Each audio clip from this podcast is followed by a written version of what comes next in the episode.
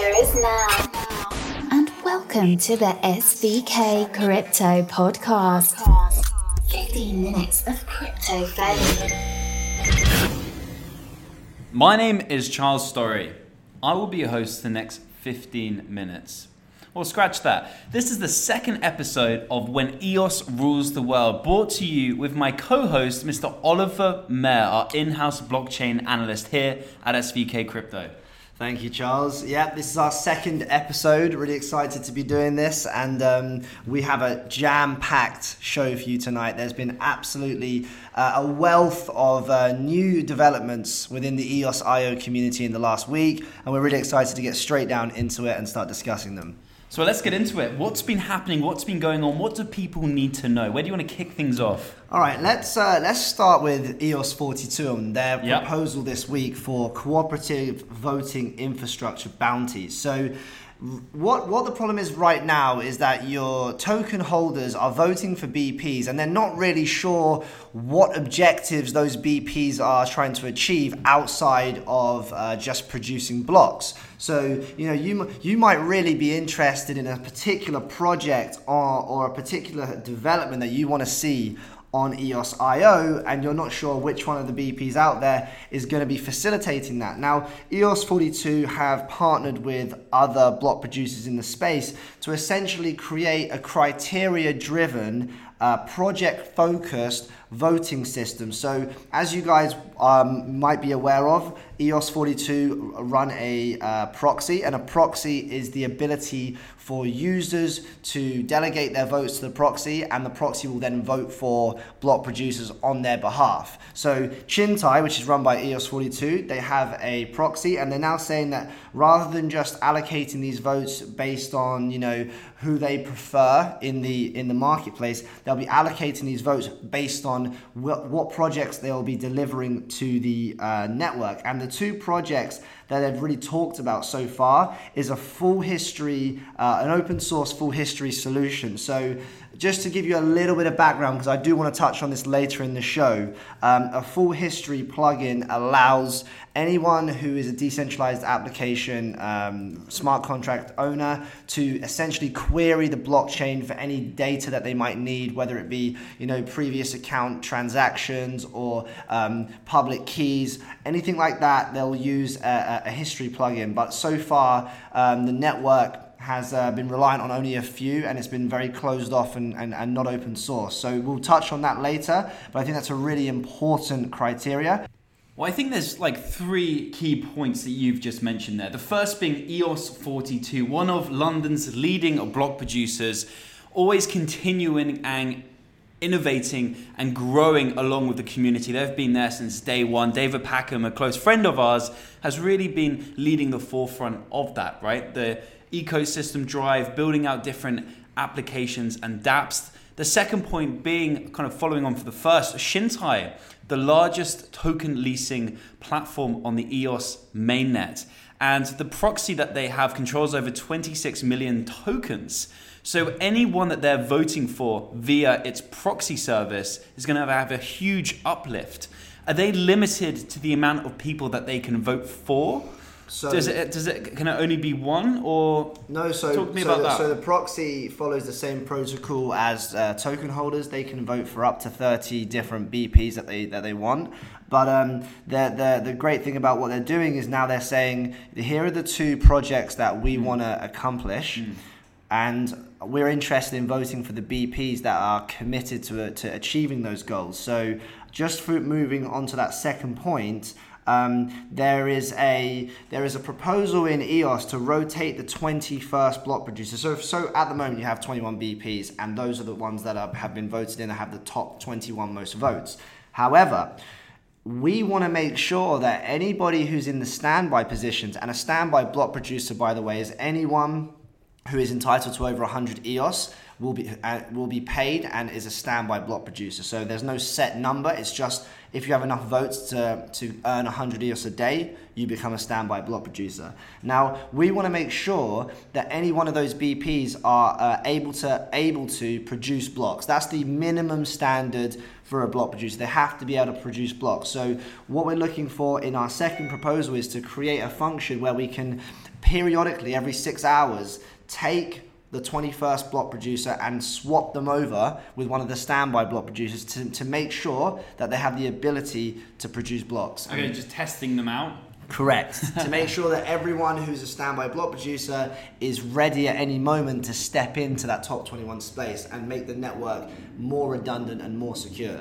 I think that's really interesting. And obviously, the greater Chintai becomes, and it's had a huge uh, phenomenal growth in the last couple of months. You know, the more their proxy grows due to the token, token leasing aspect of what they do, so the more powerful they become the network as well. Mm. And I think it's really interesting that they're looking to incentivize other BPs who are looking to work and commit time and energy into different projects coming out, which all in all is going to grow and, the, mm. and better the whole of the EOS ecosystem and mainnet itself. Yeah, I mean, with great power comes great responsibility. So I think this is a really good move from EOS 42, and I'm, I'm, I'm fully supporting it. I agree. So EOS 42 have put out other news as well. Do you want to tell us a little bit more about that? Yep, so they've been very busy this week, um, and the next story is rewriting reg producer contracts on, on EOS IO. So when you're a block producer, you have to sign a, an agreement, which is one of the contracts uh, within the within the core of EOS IO protocol, and that is the reg producer contract. And you know you need to sign with your block producing key,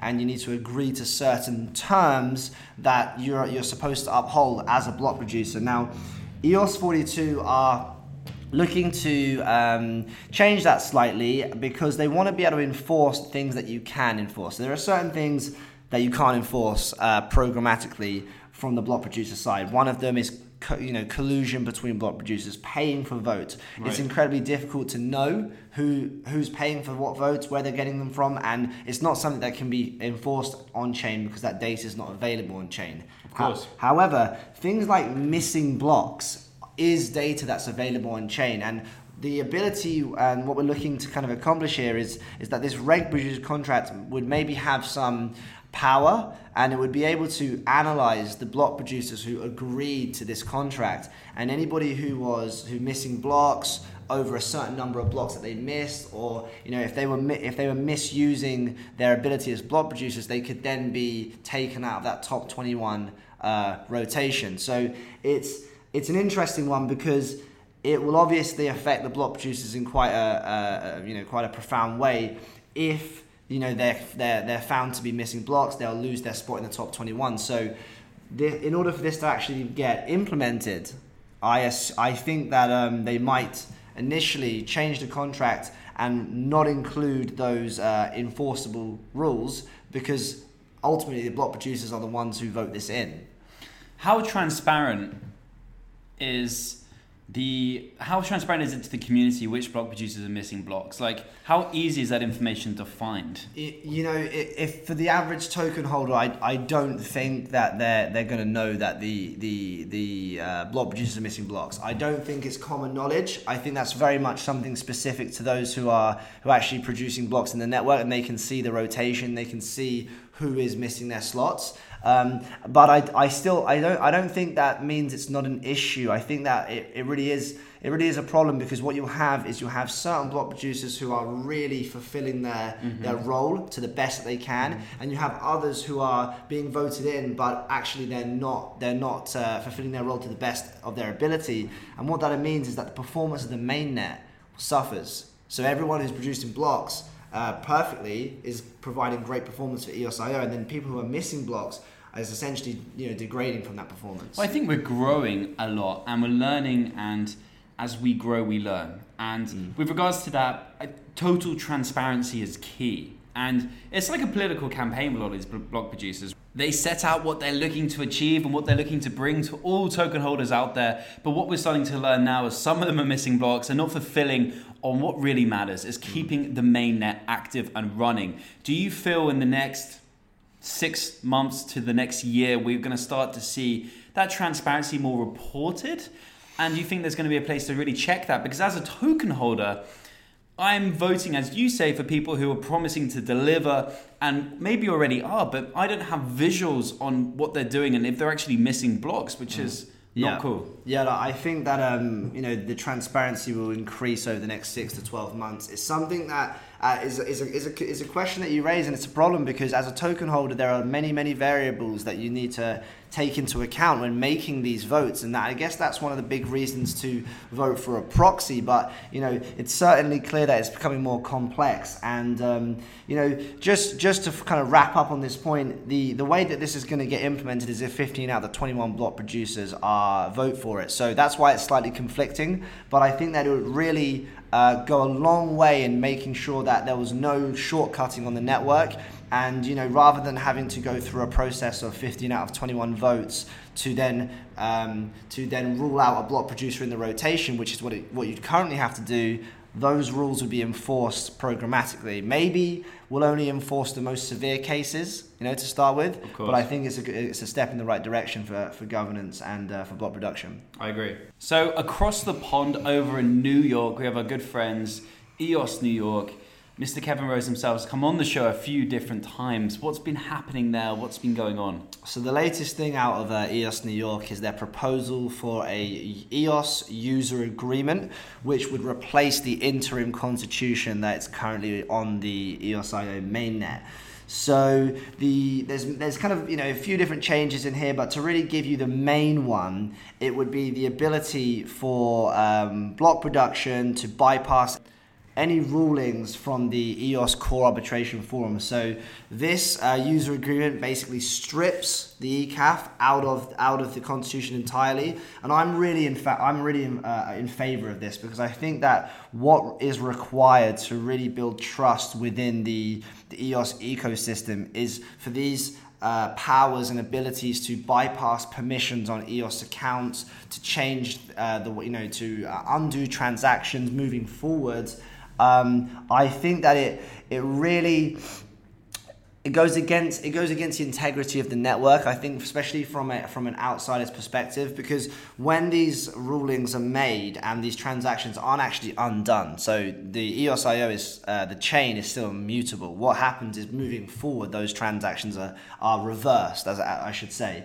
But I still think that having someone that is kind of overarching on the whole network and can make those changes on behalf of um, you know all of the participants is is is not right. And I, I think that um, you know moving forward there'll be a lot more trust and especially when we look at kind of financial applications and things that require a degree of immutability that you know you really you really need to be certain of um, I think that removing the arbitration forum makes a lot of sense. That's a really interesting point and also a controversial one within the EOS ecosystem. I know a lot of people agree with what you just said as well. But to take it back, is this now live or is this something that token holders can go and vote upon? Yes, so this is now live on bloks.io, which is, uh, if you're not aware, you can go to bloks.io.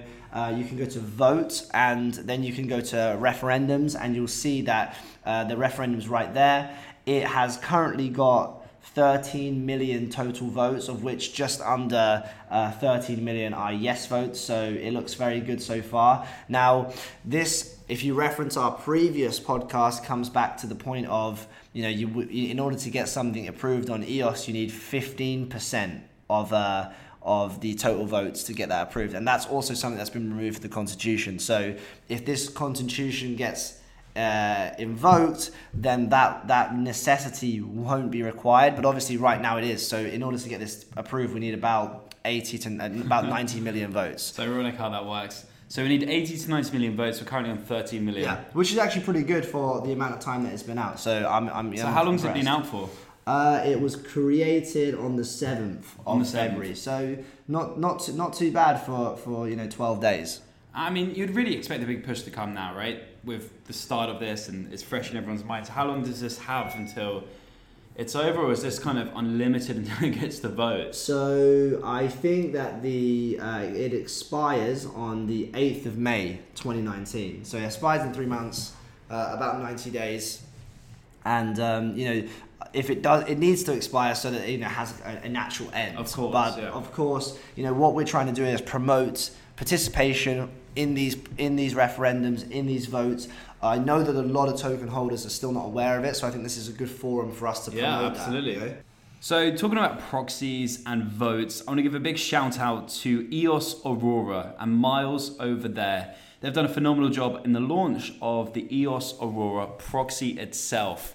So, I just want to say a big shout out to those guys and a big well done for making it happen. What's the total power of uh, of that proxy at the minute. How many votes have those so guys I'm, got? I'm reading it on EOS Authority right now, and it says that their proxy staked EOS 84 and a half thousand votes. So they've just recently launched this. They're very, very knowledgeable in the space. So I, I really. Um, I implore anyone to check out their site and to, you know, you see Miles has done a lot of reports on EOS in the past, so um, they're very insightful and, uh, you know, go check those guys out if you're looking for a proxy on the EOS.io ecosystem.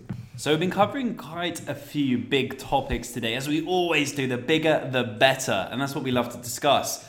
Last but not least, we have one final big topic for today's show, which is is state history uh, plugins. So let's just give you a bit of background there. So Attic Labs have uh, have come out and they are now uh, launching their their own version of a full history state plugin, which is open source. Uh, Attic Labs are a block producer in the EOS.io ecosystem. They've actually been doing a really really good job of putting out a lot of interesting content. I know that they've recently launched their mobile wallet, so everyone should go and check that out if you're looking for a wallet. Uh, Attic Labs have done a great job of that. So I need to give a bit of background to this. So like I, context. Yeah, a bit of context. Like like I like I mentioned previously, uh, you know, a few minutes ago in the podcast.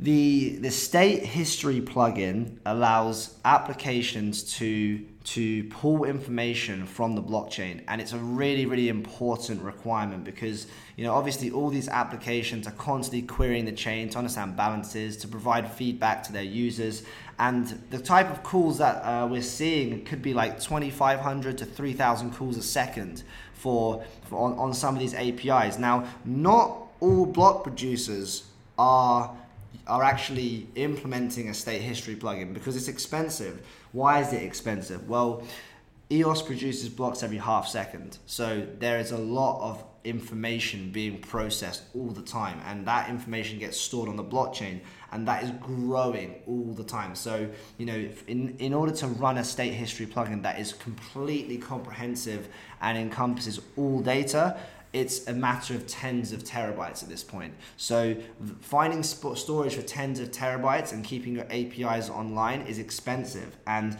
you know, a lot in the past, there's been block producers who have had to resign from doing these duties because they're standby BPs and they simply couldn't afford to do it. And we've had some issues in the past where the state history plugins have actually gone down because the number of calls going to them was just too many. Wow. And the whole network came to a halt because, you know, without being able to query the blockchains, a lot of these applications, they just can't work properly. And these are all the D apps that are running currently, so the gambling dApps and all the other sectors yeah. and sizes that we're seeing all relying on this. All relying on this. And, and, and, you know, this is a problem that we really need to solve and we are solving it now because it's going to only get 10 times worse when we have even more users, even more sophisticated applications. There's been lots of um, interesting kind of back and forth between block producers because some of the BPs are, you know, that one of their requirements is that they have to, uh, you know, operate API endpoints for the for the users to access data, and they've actually been proxying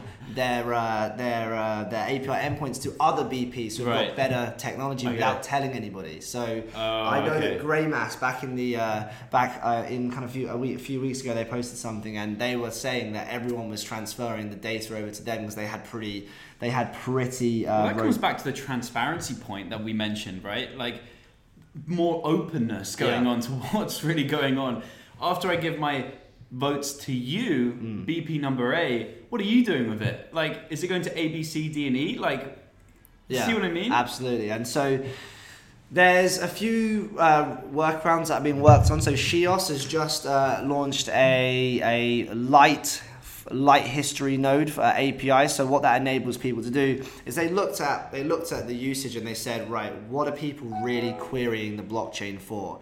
And most of the time it was like the last hundred transactions or the last thousand transactions there was no need for the full history to be present. So light history basically allows nodes that are less computationally equipped mm-hmm. to to index the the, the uh, blockchain, provide APIs for say the last ten transactions on every account, and that really reduces the size of the the, the data they need to compute, right. and, and that allows for a lot more redundancy. Now instead of having only the block producers offering these um, these these services, you can have more people with less intensive hardware offering it, and any queries that go beyond those 10 or 100 transaction history will get routed to a full history node and can be taken care of. But i think that it's a really good point to to just be aware that these services are crucial to to the blockchain. And and, and a lot of the time a lot of the time what you're doing is you're accessing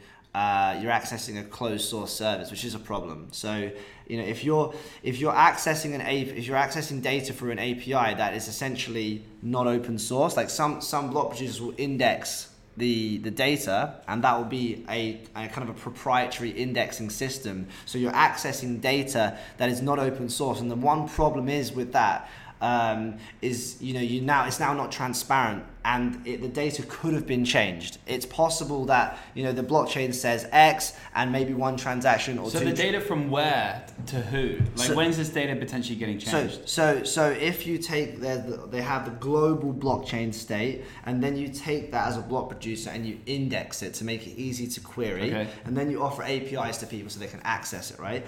If I take that data and before I index it, I change some of it around I, I, can make I can make changes. Then you have to trust that I didn't make changes, uh, or okay. or you have to make sure that you check all the Merkle roots in the transactions to make sure that they point back to the, the blocks, which you can do in EOS. E- each block has Merkle roots, so it's very hard to manipulate transactions. In, th- in, in, in theory, it's almost impossible to do because if you manipulate a transaction, you basically change all the hashes and all the Merkle roots that precede it and they'll all be invalid. But it's just something to be aware of that, you know, that is that is that that is what's happening when you're accessing a closed source APIs. You're trusting them and you're you're trusting that your client is making sure to check all the Merkle roots and make sure that that transaction that it's uh, saying was included in the blockchain actually was.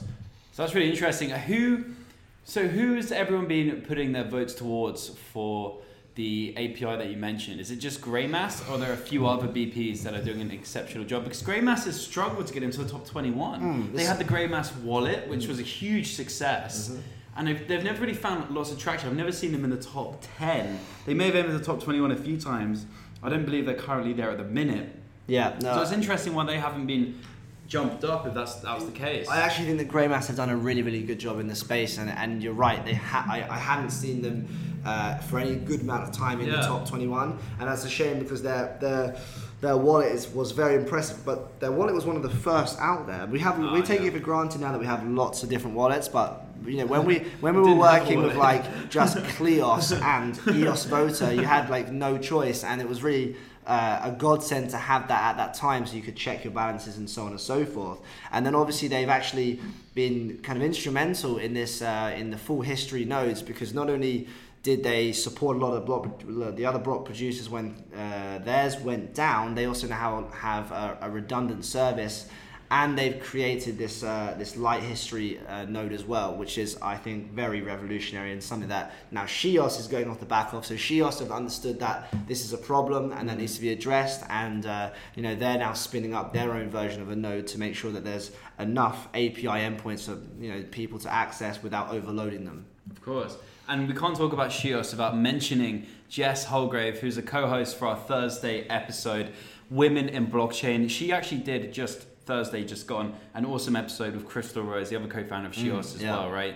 They did an awesome episode. Big shout out to the ladies there and all the great work that they're doing and executing as well. Yeah, I'm really looking forward to I think Sense Chat coming online and the tokens for that mm. being available to trade and utilize on the on their app. So that's going to be really really interesting to look out for.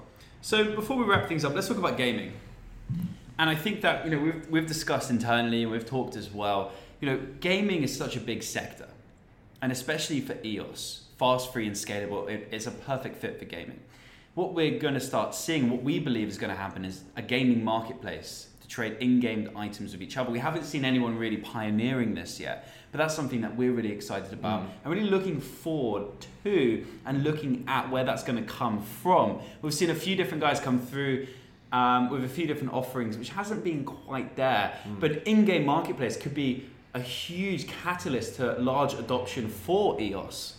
Absolutely, and I expect this to be a, a you know a high growth sector.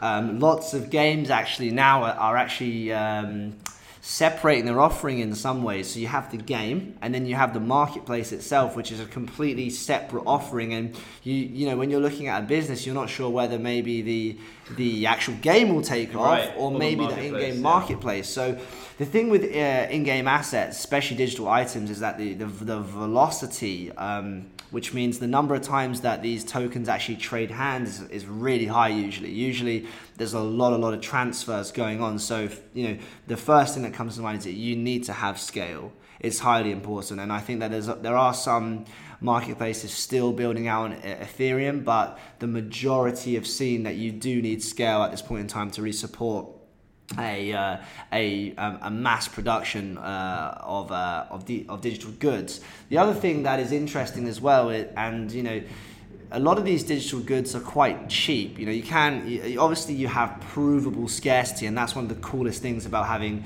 uh, on-chain digital assets is that you have provable scarcity. No one can have the exact same item as you but a lot of these are low cost. Um, they're you know the ones that are less rare. Imagine that you're trying to sell uh, an in-game asset for seven cents. You know, and the gas the gas cost gas for that is more, right? maybe more than seven cents. Then you know that that that really doesn't support and and emphasize microtransactions, which I believe is going to be a big part of um, of these in-game marketplaces. And what's really interesting now is with Wax, you can also now connect marketplaces together. So if you have items that are on the uh, EOS blockchain, they can be converted to the Ethereum blockchain and vice versa. And I think that's one of the the really cool parts of, uh, of actually the, the, you know what Wax is doing. And and when you think about marketplaces, you think about them slightly differently now because they're not siloed.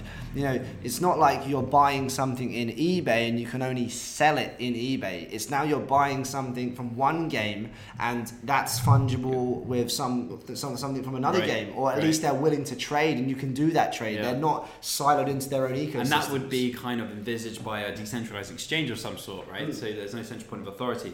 And the other point that we both agree on is, you know, for that to take place, it would need to be a seamless experience. So the user wouldn't even know they're interacting with a blockchain. It would be so easy to use, and you'd have no idea of the backend infrastructure that's there because that's not important. What's important is the fact that you can trade with anyone else in the world in-game assets, right? In a sword or any other aspect of the game itself. And I think that's going to be really key for actual adoption because at the minute it's a little bit sluggish mm. from what we have seen. And I think that you know for, for this really to take off, it's going to have to be perfected that just yeah I, I think that we can get lost sometimes we're talking about the nuts and bolts of what, what's going on under the hood and, and we all understand it but that we have to understand that once again the actual uh, blockchain ecosystem is tiny and really your is really the users that you're trying to attract are the ones that are in the you know in just used to centralized applications that they're, they're, they're the masses that you're trying to attract and the only way you're going to do that is by creating an experience that is completely uh, free of all the blockchain complexities that are currently you know out there. And, and, and you just have to be a bit clever with with how you open up accounts and how you manage permissions and, mm. and how you manage data on behalf of other people. And it's a transitionary process. So you're not it's I think it's unrealistic to think that you're going to go from totally centralized to totally decentralized. There has to be a transitionary period. Yeah, and it's a learning process as well. Like we're seeing with the block producers we mentioned earlier, the, the transparency, and that's all part of learning how this works. We're venturing into the unknown. We're pioneering in this. Yeah. And this technology is so powerful. But no one's. It's not like, oh, this guy's done it. This is how you do it. Like we're still trying to figure out how it's going to be done correctly for the most amount of people out there. How it's going to benefit everyone. Yeah, I think that it's universally kind of accepted and known that gaming's going to be one of the first uh, sectors to really adopt blockchain in, in, in, a, in a big way, and their user base are already quite used to using cryptocurrencies. I know a lot of them deal in you know you know right. in cryptocurrencies digital already, digital gold. um, so I'm excited about that, and I think that you know we're currently just working mm. through a lot of the problems. This is like ground this is like ground zero right now, yeah. and um, you know from here once we've built the standards and frameworks, everything else becomes a lot easier. Stay, stay tuned for more. awesome. Listen, that's a wrap. Um, we've got to bounce. Thank you so much for your time and attention. And if you haven't already, subscribe to the SVK Crypto 15 Minutes of Crypto Fame podcast. Myself and Oliver Mehr will be coming live each and every Tuesday with what's been going down and what you need to know in the EOS ecosystem. This is an EOS focused episode. We look forward to bringing more just like this. So make sure that you're subscribed so you don't miss out. If you haven't already, follow us on Twitter at SVK underscore crypto. And if you have Telegram, I'm sure you do, you got to join our community, our crowd, our gang on Telegram, which is SVK Crowd. If you type that in, I promise you that you'll find us and you'll find myself, you find Oliver, and you'll find the rest of the team on there as well. So, with that in mind, that's a wrap, and we've got to bounce.